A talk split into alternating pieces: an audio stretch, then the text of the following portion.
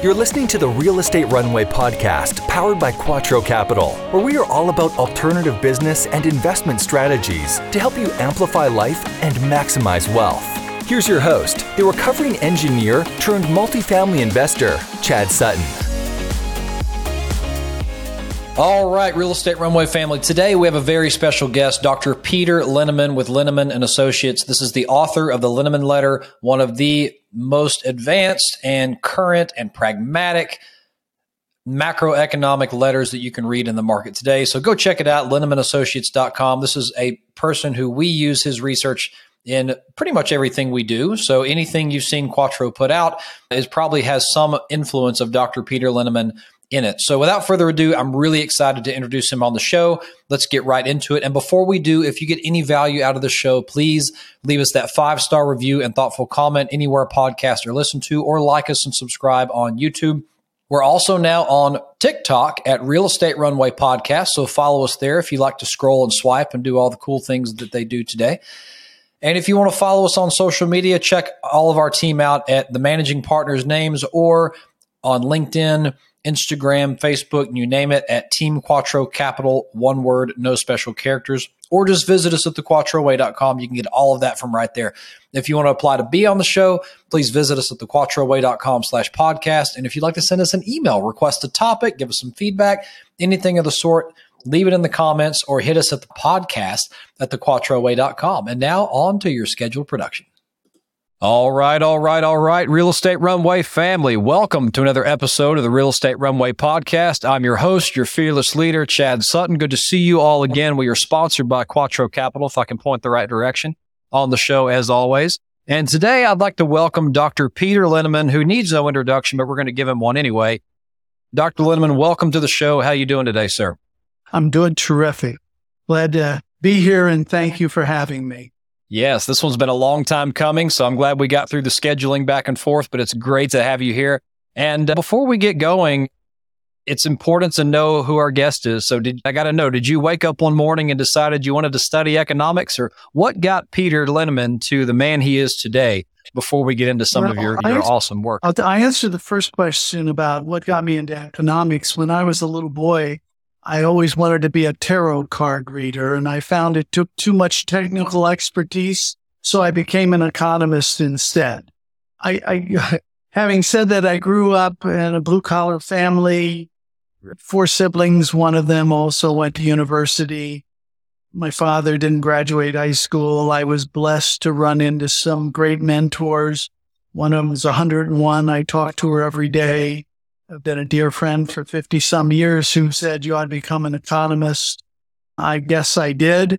And I studied at the University of Chicago and taught for many years at the Wharton School and started Linneman Associates in 1979 as well. And I retired from the university about 12 years ago and I continued Linneman Associates, which does advisory and we do Linneman Letter the book and some investing and I'm not, and I'm on boards over the years, probably 20 or so public and private boards over the years. I'm not good enough at any one thing to make a living. So I have to do a lot of different things. I love that. Thank you for sharing there. And folks, I'll give this plug on the front end. Everything we're about to talk about can be found in the Linneman letter at, I believe it's linnemanassociates.com. Is that right? That's correct. Yeah. That'll be in the show notes. Scroll down, click it, give it a look. But lots of gold we're going to go through today. So without further ado, let's get into the meat today. And Dr. Linneman, you have put together one of the most eloquent descriptions of what all has transpired with the Fed and inflation and supply chain and all that kind of stuff. And you culminate it in the term economic long COVID. And I think when we really listen to the analogy and consider that, it makes a lot of sense. So what I'd love to do is maybe start there.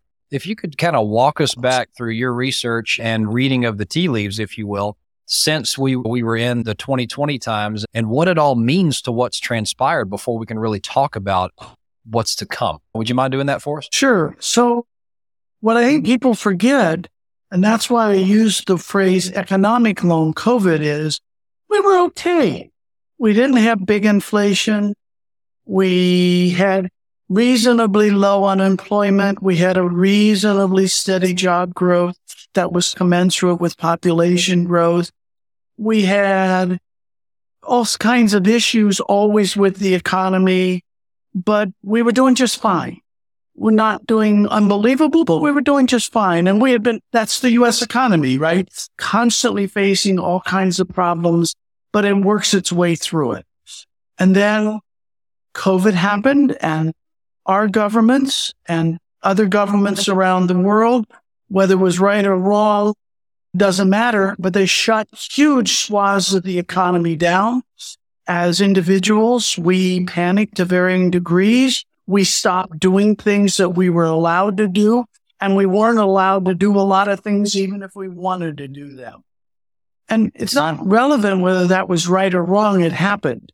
When it happened, there were only a couple of possibilities. One is we never come back we never reboot the economy. And if you remember, in April 2020, people talk like we never reboot the economy.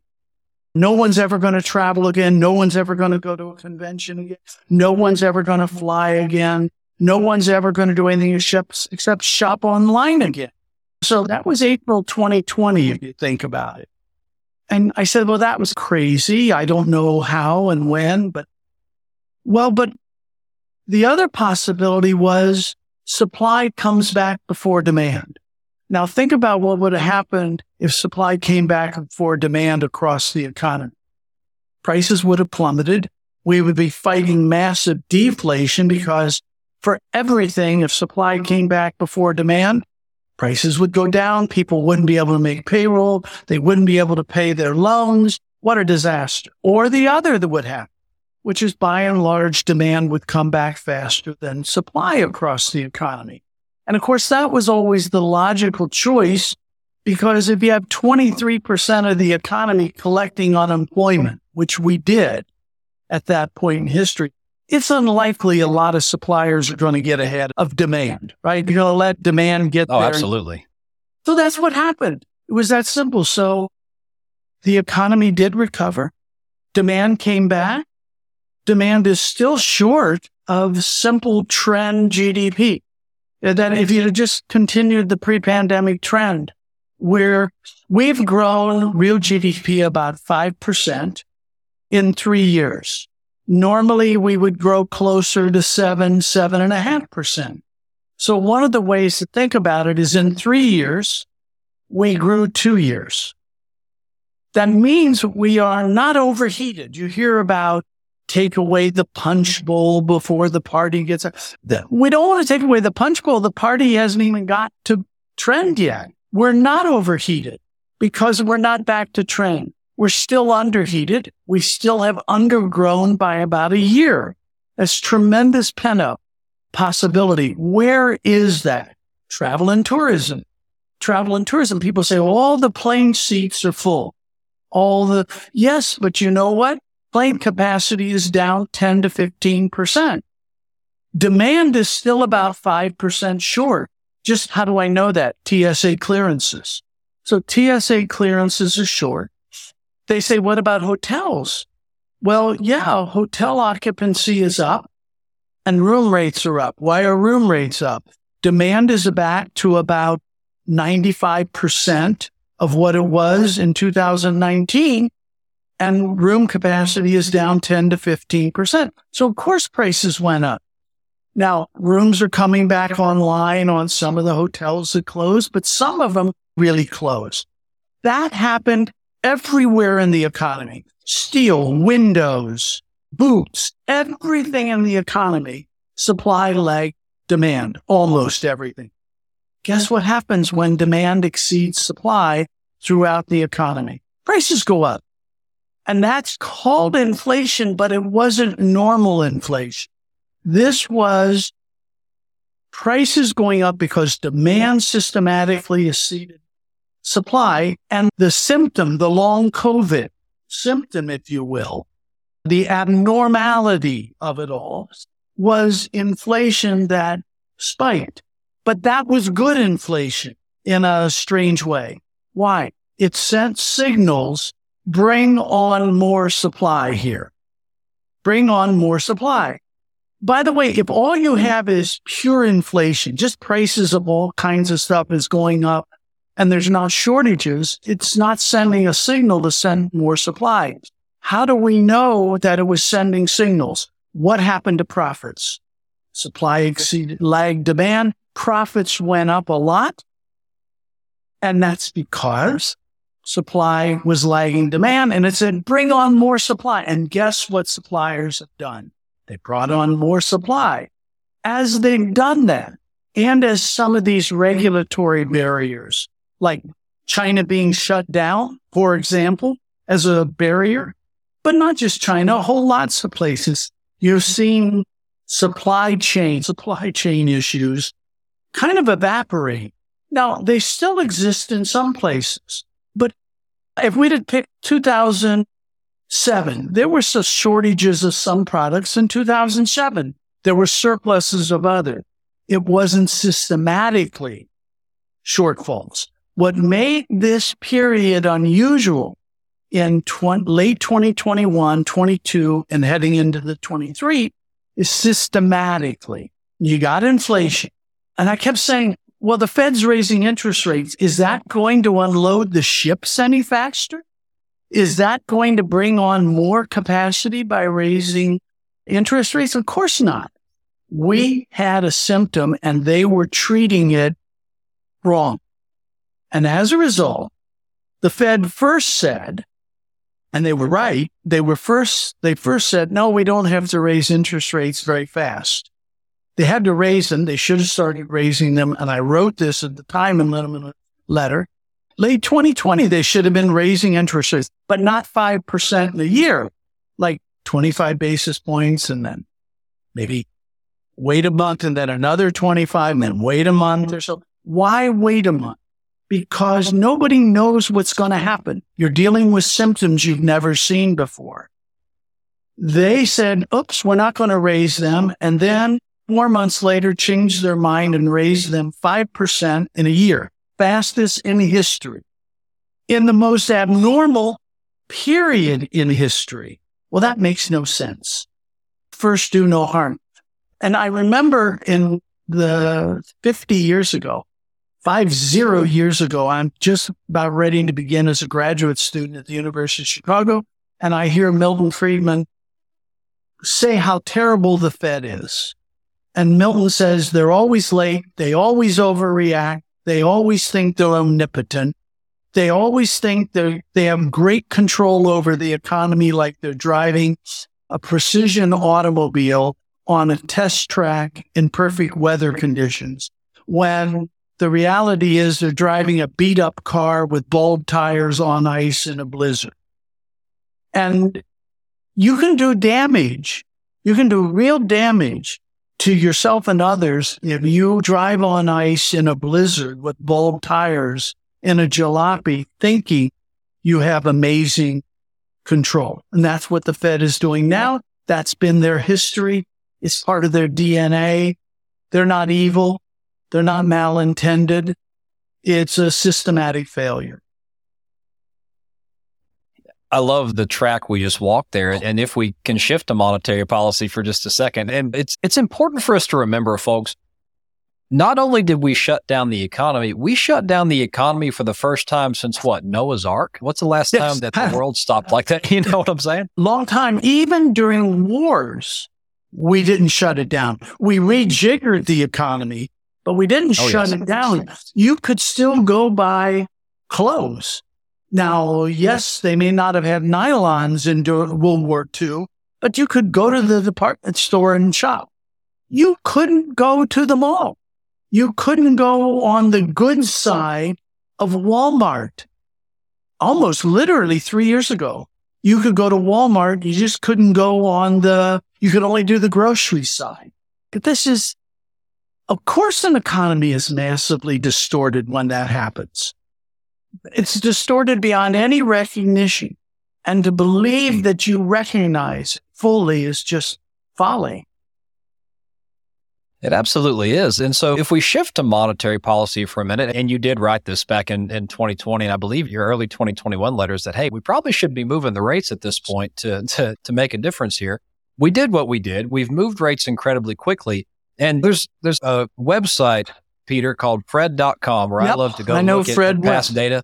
Yep. I'm sure you use Fred all the time. But if you look at the Fed funds rate over since the history of the Fed, as far back as data goes, right? And you overlay it with recessions within an average of two years and a max of three years. My buddies over at Pensford turned me on to this. With an average of two years and a max of three years from the first rate hike comes the first rate cut. And it seems that the slower they do it, the longer that takes, and the faster they do it, the faster that happens. Do we think we've just created the same cycle that's about to happen in 2008, not from the recession, but from the rates going up and down? Or wh- where do you think we're going here? Of course, but go back to I'm not as smart as Milton Friedman was. If you overreact, you're going to get exactly what you described, right? Which is, gee, you're going to raise the rates too high. And then guess what you're going to do? You're going to say, oh, I raised them too high and I'm going to cut them well, then you're going to start overreacting the other direction. And that was one of his points. His point was this overreaction does damage. It's not like a positive one doesn't cancel out a minus one. A positive one does damage and a minus one does damage. And the damage done by those overreactions is the sum of two damages. They don't neutralize. And people fall into the habit that if the interest rate is a percentage too high, it makes up for when it was a percentage too low. No, when it was a percentage too low, it was doing damage. By the way, when it was a percentage too low, it was good for borrowers, but bad for lenders, right? And doing damage on that side, all the things lenders dealt with. When it's a percentage too high, it's good for lenders, but now it's doing the damage to the borrowers and all the knock on and distortions from there. So yeah, and the fact that they raised it so fast, there, by, by the way, let me, I'm not a political type. And as you, I think, grasp from reading Linneman letter, it's funny. Uh, Republicans think I'm a Democrat. Democrats think I'm a Republican. And I know I'm neither one of them. Okay. so there are two narratives that I run into about why the Fed is doing what they're doing. I think they're both wrong. One is that Republican, Republican conspiracy types, let's put it that way. The Fed is imposing all this harm on the economy now so that starting in about four months, five months, they can look like heroes. The economy will be good and the Democrats rule. Okay. That's the, and then the hmm. Democrat, Democrat conspiracy people say, the Fed is actually trying to torpedo the Democrats by raising the interest rate so high that it damages the economy and it hurts us in the election cycle. I don't think either one of them is true because I don't think the Fed needs help to hurt the economy. They can do it all by themselves. Uh, I'm laughing off screen here, guys. I'm, I love the analogies here. Just to summarize, he said if you overreact in one direction, you're going to overreact in the other. Go back to his analogy of the car with bald tires and an ice storm, right? If you swerve it one direction, well, to get, prevent for yourself from hitting the obstacle on the left, you're going to have to swerve it right back, and you're probably going to overcorrect, hit the obstacle on the right side. So it's this, like this exactly. That's why it's the, such the, an apt analogy. It is such an apt analogy. It is.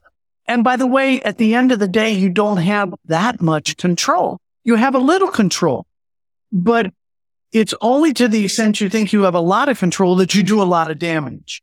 You don't achieve a lot of good, right? You don't achieve much more good than if you went very slowly and very cautiously moving the wheel, right? But in the process, if you think you got control, you're doing a lot of damage and you're not going anywhere. And give you an example. People, you keep hearing numbers like the inflation rate is 4.8% or 5% year over year. I don't care about year over year. I care about what's happening right now. Right now. I care about minute over minute or day over day or week over week. Now, most of the time, minute over minute or day over day or week over week or month over month or year, they're all the same, right? They're all the same. we're in a period because of what was so abnormal that a year ago was still really abnormal. So when you compare it to today and you hear what the year over year is, it's talking more about the abnormality then than what's going on now. Now, how do I know that? In January of this year and in March this year, the monthly rate of inflation was one tenth of 1% in each of those two months. Now you say, well, let me just get my head around that from December to January. And then again from February to March, the inflation rate was one tenth of a percent. So if I annualize it, it's like 1.2% in those two. Now, by the way, the year over years were running 5%. Well, if it's what that's telling you is where it was a year ago. Now, why did I say in January and March? Because in February and April, the month over month rates were around 4%. Okay. So a lot of volatility. By the way, if we did second over second, there'd be even more volatility, right? So you have to have a little, what, nuance. And you say, let's think of the last four months. One tenth of percent, 1.2%, or let's do it in month, one tenth of a percent. And then it was four tenths of a percent. Then it was one tenth of a percent. And then it was four tenths of percent. So that says over the last three months, we've had one percentage point of inflation. Okay. Add those together. And it's four months. So times three to get it to 12 months. Actually, it's not. You got to exponentiate because of compounding, but just multiply by three. It's close enough. So you have a 3% inflation over the last four months with a mm-hmm. lot of volatility. So it mm-hmm. could be as low as a percent, could be as high as, but here's the wild card. The main driver of inflation over those four months has been housing which is around mm-hmm. 40% of the index. Housing lags by the way they calculate by six months, roughly. Okay. They know this. This is not a mystery. And they even have rationales for it. But what have you, what's happened to rents over the last four months? You're in the business, kind of flat, maybe up a little, a percent not up 5% over the last four months, kind of nothing over the last four months. Would that be a fair statement? And I, yeah, you find somewhere blended average, yeah. You can find some places where it's up a couple and down a couple, pretty much a nothing. If I put nothing in for inflation rather than what it was six months ago for housing, guess what happens to that one tenth of percent and the four tenths of they come close to zero, close mm. to zero. That is to say, if you measure inflation as it's happening on the ground right now, it gets very close to zero. If you know what's really happening. There's one other bizarre thing. The other bizarre thing, and in an odd way, some research I did in the 70s actually helped them do this. But are you a homeowner? Absolutely. Okay. How much inflation did you have on your home costs in the last year? None. Other than not much. I mean, property taxes locally because I live in a cool city, but other than that. But by the way, did your rent go up for your house? No. no. You when you bought your house, you fixed your rent, right? And so yeah, you have some operating costs, but operating costs are small change, right, in the whole thing. They calculate it as if your rent goes up because what they do is pretend you're renting to your neighbor and your neighbor's renting to you. Now they have a more elaborate way of doing it, but that's what it amounts to. So the two thirds of the households that are owning, who in fact had no increase to speak of, are being treated as if their rent went up. That's a little odd. And the one third who are renting are being counted as if it's the rental increase of six months ago rather than the rental increase of now. But other than that, and when you make adjustments for that, we don't have much inflation. And it's not surprising we don't have much inflation because the Fed's index of supply chain disruption shows we're back to normal, back to normal. Now, to show you how abnormal we were, this is not my data. This is their data. They have an index that measures supply chain disruptions. They've had it for years and it's a, it's quite volatile. And it was like four standard deviations above normal in 2021 and 2022. That is to say, there was more supply chain tightness than ever before by four standard deviations.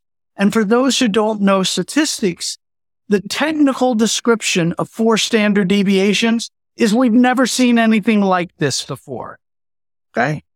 And we hadn't, this goes back to where you started with economic long COVID. We had never seen anything like this before.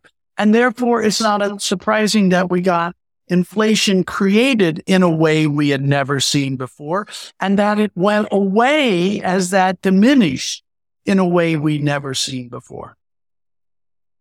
And so what's interesting about everything we've just said, folks, is, and look, I think you even say this on other shows you've been on. We don't know what the Fed's are going to do next. They don't know what they're going to do next, but, uh, and they'll figure it out. But if you just listen to all the tea leaves that we're reading here, okay, we, we've ran interest rates up faster than we ever have. We've jerked the car too far to the left. We're probably going to have to jerk it too far to the right, which means there might be yet another cycle of this in the next two or three years. So get re- don't get ready for rates to stay the same and low for 10 years. There may be something else. But then you bring it back to the, to how's the economy doing? And we're, for all intents and purposes, we're back where we were pre-pandemic. Pretty close. We're like two and a half percent short. You can look at that and say, by the way, if I told you what on April 10th, 2020, that three years on we'll be two and a half percent short of trend, you'd have said, sign me up. Thank God. You'd have become religious if you weren't religious and you'd thank God if you were, right? So in the big picture, it's quite amazing, but yeah. we're still short. There's still all sorts of distortions out there. We're still about a half a million workers short of where we should be. Yes, we have more workers than pre-pandemic, but we're three years on. We should have more, a lot more work. And they are coming back. Right? You showed back. a chart of that. They're coming back, like pretty strong. And guess what? So the whole nobody wants to work. Come back is they've come back. Job openings have have narrowed. They're still high, but they've narrowed. Wage growth has narrowed and diminished. You can find skilled labor again, right? You're no longer in a position where almost no matter what you want to pay, you can't find not just skilled labor, you can't find workers. So things are normalizing.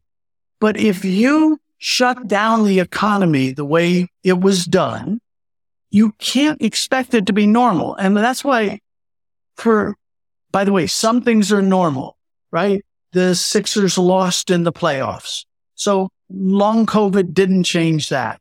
But there are things that did change, right? Which is we're still half a million workers short. We're still two and a half percent short on GDP. We got a bizarre inflation that was misread. Misreading the inflation caused strange inflation, uh, strange interest rate policy. By the way, what is it except long economic COVID that workers aren't back to the office. If I'd have told you in 2019, if I'd have actually, if I'd have told you February 28, 2020, that only 60% of the workers would be coming into work on a typical. I'd have said you were nuts. You I'd nuts. have said you were nuts. Yeah. And if I'd have further told you it's because employers can't get them back, you'd have said, he's lost it. What is that but economic long COVID? End of trying to say that reality doesn't exist. It's trying to say we're as productive. By the way, we can, however good we do this session, okay? And you're good at this. However good we are, we would be better if we were live. You don't doubt that. 100%. If you were yeah. sitting across yeah. from me, we would both be more we could read body cues and all that stuff even better. Now, that doesn't mean this is bad. We're both pros. We've both been around. We are 21 years old or 26 years old and never done this before. Imagine how this would go if we'd never done this before and we're 24 years old and the productivity is going to be lower. Great analogy, by the way, it's folks. Great lower. analogy right there. It's lower. I give you a Willie Walker and I do our program. I think we do pretty well, but we did it live last time. And it was palpable that we were actually not live in the, but actually face to face in front of an audience. And yes, most of the people viewed it virtually later, but it was, and productivity is just generally lower. If I'm going to write Linneman letter, I mm-hmm. generally do it at home with nobody around. Okay. Now, how many people have that as the kind of work they do? Not many. That's a really nichey kind of thing that most people need teams. Most people need stimulation. I can't do that every day. I'd go crazy. And so that's economic long COVID, right? That's another one. And the entire office sector is suffering probably the most from economic long COVID, but travel and tourism. Yes. By the way, if again, if on February 28, 2020, I said, how much higher demand do you think there'll be for travel and tourism in three years? You'd have gone, I don't know, 2% a year for three years, probably five to 7% higher. Well, it's still 5% lower. That's economic long COVID, right? Now it's coming back. Vegas tourism, I just saw for conventions. Vegas conventions are now back to where they were in 2019. But if I'd asked you in 2019 what convention attendance would be three years later or four years later, you'd have said, I don't know, 2% a year up for four years, seven, 8% higher. That's economic long COVID. And that's why the economy isn't fully back. You can take these examples and it's just obvious. Want to generate higher return and drive alpha for your commercial real estate firm? Now you can with Lobby CRE by 30 Capital. Lobby CRE is an asset management platform designed to manage and optimize cash flow for faster returns and more visibility into performance. Shift your strategy with the market, not because of it. Identify opportunities and mitigate risk now rather than later, and save more than eight hours per week through automation. Click the link in the show notes to learn more and book a demo. It makes perfect sense. And folks, if we take everything we just said now and we pivot it, and everything we've just said, this is three years. So this is technically, for all intents and purposes, the short term. If we go back and remember that the real estate game is a long-term game. You can play it short-term, but it's more of a long-term game. And we and we move in that direction. Let's talk a little bit about the long-term supply and demand imbalance in in homes and rental homes right. that are available. And let's start to touch on that a little bit because this is where you start to see the stage set beautifully, folks, depending on your asset class. But we're coming out of this thing. We may have rates jump down a little bit. It's going to hurt if you have to make a capital decision right now. But let's talk about that supply and demand imbalance for a minute and maybe where we're going from here across the Okay, so just one com- one thing is on the recent yeah. Linneman letter, we did research on seven and 10 year investment returns, depending on when you did it. And in particular, we looked at periods of capital market disarray. And it turns out that is when you tend to do best. Now, by the way, it's when you're terrified to go in. It's when you may not have the money to go in. And in fact, the reason it's a good time to go in is that if you do have the money and the courage, you've got something rare money and courage at a time most people don't and come back seven and 10 years from now and you'll have done better than normal. Simply because in a competitive business, if you've got something rare, you'll tend to do better. So I would say that. Now let's right. take the housing. A funny thing happened on housing. You got to go back 20 years ago. And from 2002 to 2006, we built about 2.5 million more houses than we needed in a four year period. That was pretty prodigious. And then we stopped building homes. We actually were destroying more homes than we were building. We were debt destroying homes.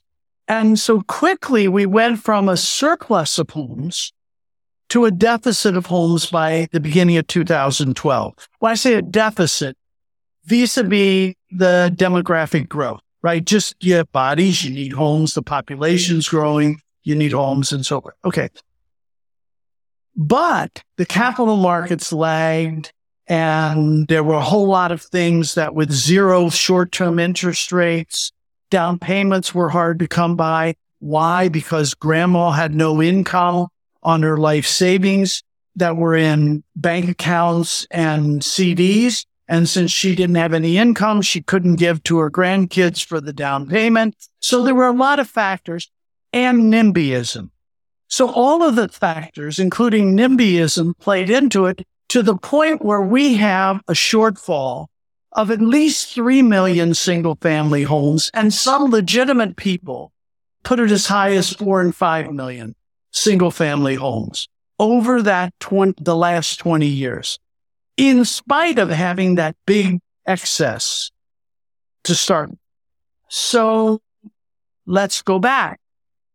And I say NIMBYism plays a role, but capital markets played a role, zero interest played a role. And so but we've got a three and a half million single family shortfall. That's three and a half percent for something people really want. Now, if it's three and a half mm-hmm. percent shortfall for bubble gum, the price will go up, but not so much. You'll chew a different kind of gum. You'll buy a candy bar, but a home people really want. So the fundamentals underlying home prices over that period have been up. And it's only when the interest rate spike occurred and people got whiffy that it ate into it. But there's a fundamental shortfall of single family. Multifamily. Multifamily was in pretty good balance right until the financial crisis. Capital dried up.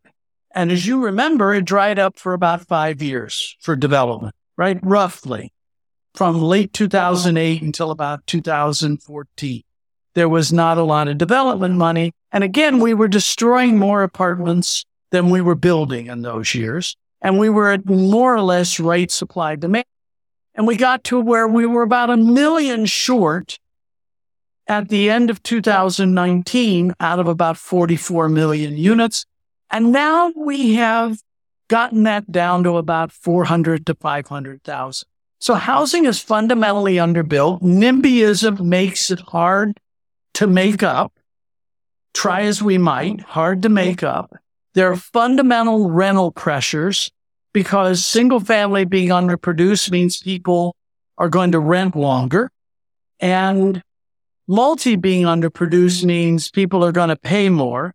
And then there's mm-hmm. one other factor that is recently being created. So two thirds of all households own their home and two thirds of those people have a mortgage. Okay. Average mortgage is about 200,000 on a $300,000 home. Okay. So 42 per two thirds of two thirds is about 42%. Okay. 42% of American households or two thirds of American homeowners locked in roughly a 2% mortgage interest rate in 2020, 2021, and very early 2022. For 30 years, they locked it in. Now, if you think about it, that gives them versus any normal history. What's normal history? The mortgage interest rate would have been four and a half percent, five percent. They have two and a half to three percent lower interest rates than any time in history on their mortgage. That gives them about 5% more income than they would. Well, I shouldn't say income, as if income, resources, spending, spending yeah. more than normal. And of course, that's a powerful force, but they only have it as long as they don't sell their home. And if you give people a 5% of their income subsidy not to sell their home, a lot of people aren't going to sell their home when they normally would have sold it. Now, I'm not saying they'll never sell it, but if you're going to sell in five years, you're going to sell in eight. If you're going to sell in eight years, you're going to sell in 10. You're going to sell in 10, you're going to sell in 15. Why? Because walking away from a 5% of your income subsidy is huge. And again, that's economic long COVID symptom. What's that mean for apartments? That means for apartments, there's going to be a shortage of existing single family homes to be purchased, which means people are going to more likely have to rent longer or rent a single family home because people aren't going to part with that subsidy. And so that's another good force for multifamily. And driving into that a little bit more, you may know this statistic, but about what percentage of people in this country have kids? Do, do would you know? Uh, oh, I used to know. That was actually one of part of my PhD thesis. Let's say you've got, you must have around 40% of the households have minor children. I would have said 50. It's got to be pretty 50%. So figure half of them, and some are going to be retiree households. By the way, are do one clarification. Are we counting 30 year olds where the parents are still playing the phone bill? binders or not? That's us. No, but I would, yeah, 40 to 50% is right. Yeah. And so the point there is yes, now these people, a lot of these people have sub 3% mortgages, which you don't want to get rid of. But then you mentioned it, it doesn't mean they're not going to get rid of it. If you're, it may just take them longer because eventually those kids are going to grow up. They're going to need their own space and you're going to have to buy a house, right? So that is what it is. But it just lowers the inventory point that you inventory flow, right? Just gets reduced. Flow. The inventory, inventory flow gets flow, reduced. Right. And again, would that have happened? If I'd asked you in February 28, 2020, do you think people are going to lock in 30 year mortgages in the next two years at 2%. You'd said, of course not. But there it was. And was there because of COVID and the policies related to COVID. And now we're living with these and they don't go away overnight because a 30 year mortgage gives people a lot of time. And there's a whole lot of other kind of knock ons.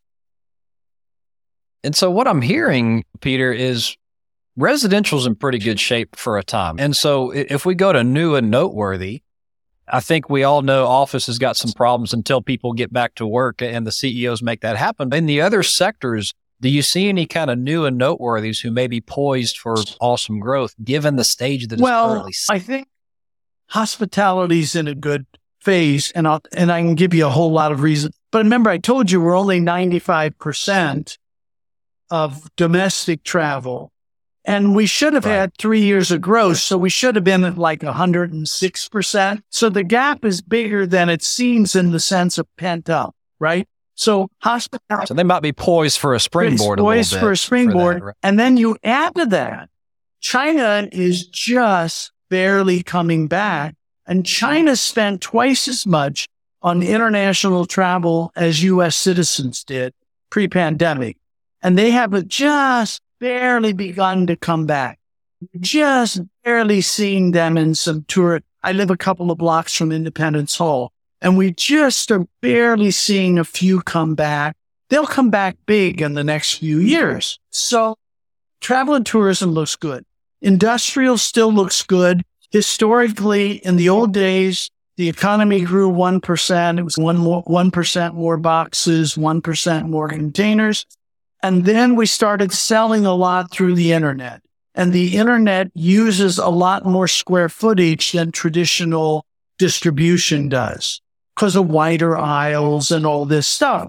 And that meant that whereas supply grew at about the rate of the economy, you kept supply demand balance. Supply grew at about the rate of the economy. That was true, but it way lagged demand rent went up, occupancy went up, and that has not been eliminated. And I think it's going to be hard to eliminate that for some reason. It looks pretty good. Retail. I learned real estate from, among others, but especially Al Taubman. And he taught me an early, early on in the mid 80s, he taught me bad retail, retail is always bad and good retail is always hard work. And what did he mean by that? Bad retail even if you buy it really cheap, you mm-hmm. cannot lower your rent enough to change the price of Cheerios. And if you mm-hmm. can't change the price of Cheerios, you're not changing spending pattern or, you know, where people are shopping. And your mm-hmm. center doesn't just need cheap rents. It needs people to come. Okay. Be attracted. And good retail is always hard work. That's why some people have made a fortune in good retail, including Amazon, right? Being good retail. Why? Because you're in the, one of the toughest businesses ever, satisfying ever changing consumer demand. That's your, so you're taking physical space and you're trying to satisfy ever changing consumer demand. Good luck. But if you do it well, you can make a lot of money. But if you just buy retail and you're not going to be able to attract people, it doesn't matter. So do I like retail? I like retail a lot if it's good retail and with good operators. And I don't like it at all if it's not good retail, even with a good operator, and especially if it's bad retail with a bad operator. It's interesting. I guess it goes against the field of dreams saying of if you build it, they will come. Not necessarily. It better be in a good walkable spot where the retail is going to pull the people in. Absolutely. And, and, absolutely. Those days of building, they will come. There was a moment that was true where a lot of people lived in the suburbs and not a lot of retail was in the suburbs. So you didn't have to build it very good. You just had to build it convenient. So the convenient overcame the quality, really. Do you think the original suburban retail was as good as shopping at Macy's in New York or John Wanamaker in Philadelphia. No way. The store. But it was real convenient. Build it and they'll come. Well, we've built enough of it over the years that just being there does nothing for me. There's no shortage of convenient out there. It actually has to be good. Right? It's, it actually has to be good. And we've been in that situation for what, 20 years probably? Being there is not probably. enough. And man, I could talk to you about this stuff all day, but I know you've got a schedule to keep to. But there's one question that I think we discussed in the very beginning, and I was going to say the name Sam Zell, and you were going to tell me a story. Sam Zell, Sam was one of the most, maybe the most unusual person I ever knew. We were friends for 33 years. We did some business together. I was on boards with him. I traveled with him. I worked for him. I learned unbelievable amounts from him. I like to believe he was a big Linneman letter reader. He was an avid reader of everything. He was a big Linneman letter reader. I'd like to think I taught him some things or at least challenged him to think about some things. But I, yeah, and I have a million stories, but I'll give you one story that I think captures a lot of Sam. Many years ago, we flew around the world in seven days. We saw Michael Jordan win his last NBA championship. He, Sam was one of the owners. We watched the game together in his suite. We go to the airport in Chicago. We head east and we make, I think, seven stops in seven days. We sleep in the plane like three nights. And by the way, six of the seven stops, we had meetings and we did a presentation to audiences about real estate and the U.S. And at that time, a lot of public, a lot of companies were going public and the opportunity funds. So our mission was to tell these foreign audiences that had been lined up about not his fund or not my, just what's happening. And we flipped, we each did a presentation to each of these audiences in Jakarta, in Israel, in Spain, in Taipei. I'm sure can't remember the other place. So anyway, and we flipped a coin and said, whoever wins gets their choice. Do you go first or second on the first day we present? And you can imagine we were each presenting about 20, 25 minutes with Q and A, probably 20 minutes each, Q and A for 20, 25. Okay. So I won the coin flip.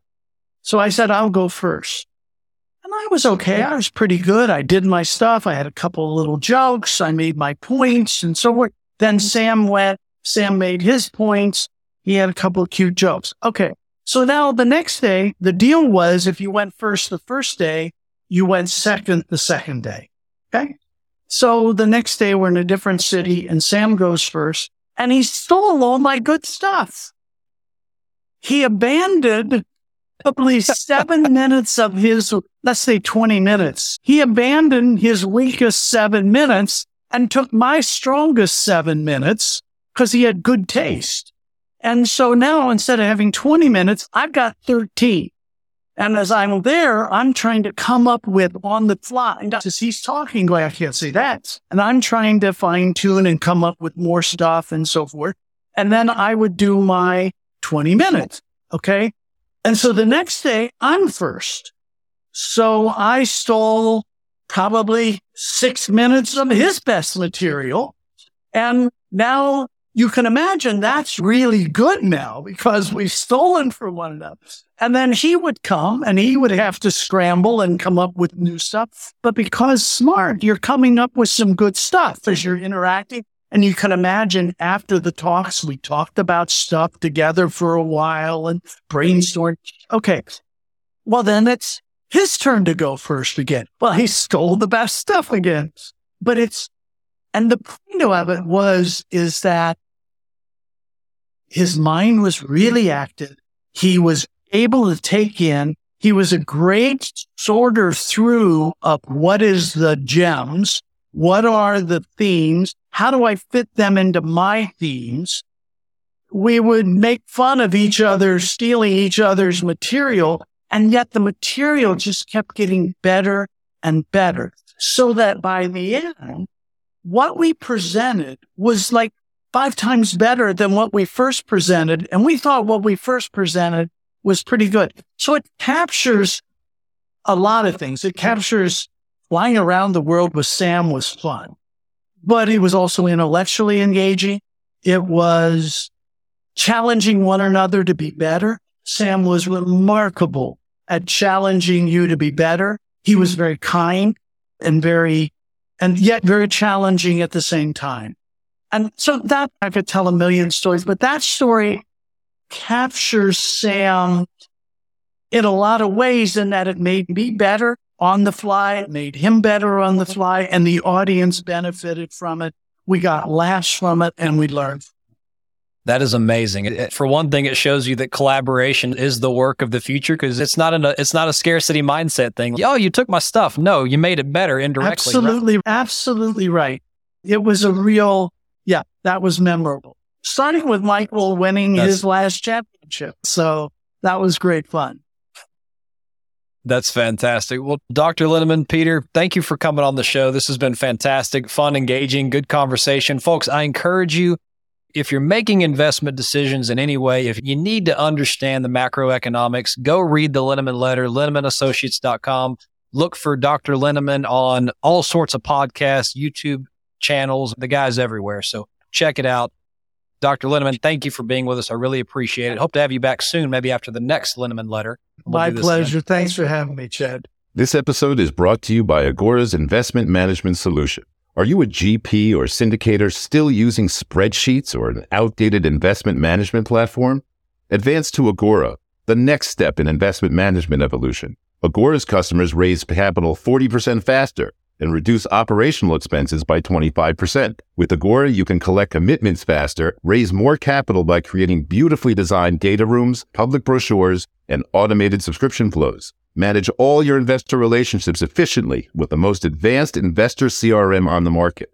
Delight your investors with a beautifully designed investor portal, which is fully customized to fit your brand and integrates seamlessly into your website distribute payments in a click directly from the platform, and automatically generate and send all the reports and statements your investors need. Agora is suited for all types and all sizes of GPs or syndicators, starting with an affordable $5.99 a month subscription plan. Click the link in the description to book a live demo and learn what Agora can do for your business. Agora, better investment management. All right, friends, that was a pretty impactful episode talking through the different tiers of what we view to be the marketing funnel in our business.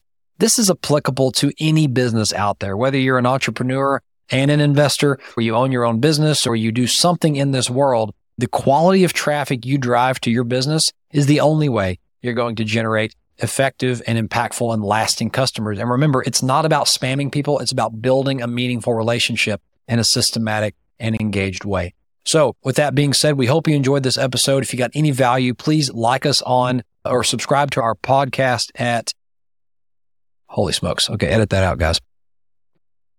If you got any value out of this episode, please hit us on YouTube at Real Estate Runway Podcast. You can subscribe there to the video version or on anywhere podcasts are found. You can leave us a review at Apple Podcast. If you got any value out of this, five star review and a thoughtful comment is worth its weight in gold, helps us grow the show and reach more people just like you. If you want to apply to be on the show, please visit us at thequattroway.com slash podcast. And as always, if you want to reach out to us, request a topic, or just say hello, podcast at thequattroway.com. Until next time, this has been another episode of the Real Estate Runway Podcast. Friends, over and out. We hope this episode was insightful and brought value to your day. If so, please be awesome and leave us a five star review. Find out how Team Quattro can help you at thequattroway.com. Until next time, this is the Real Estate Runway Podcast.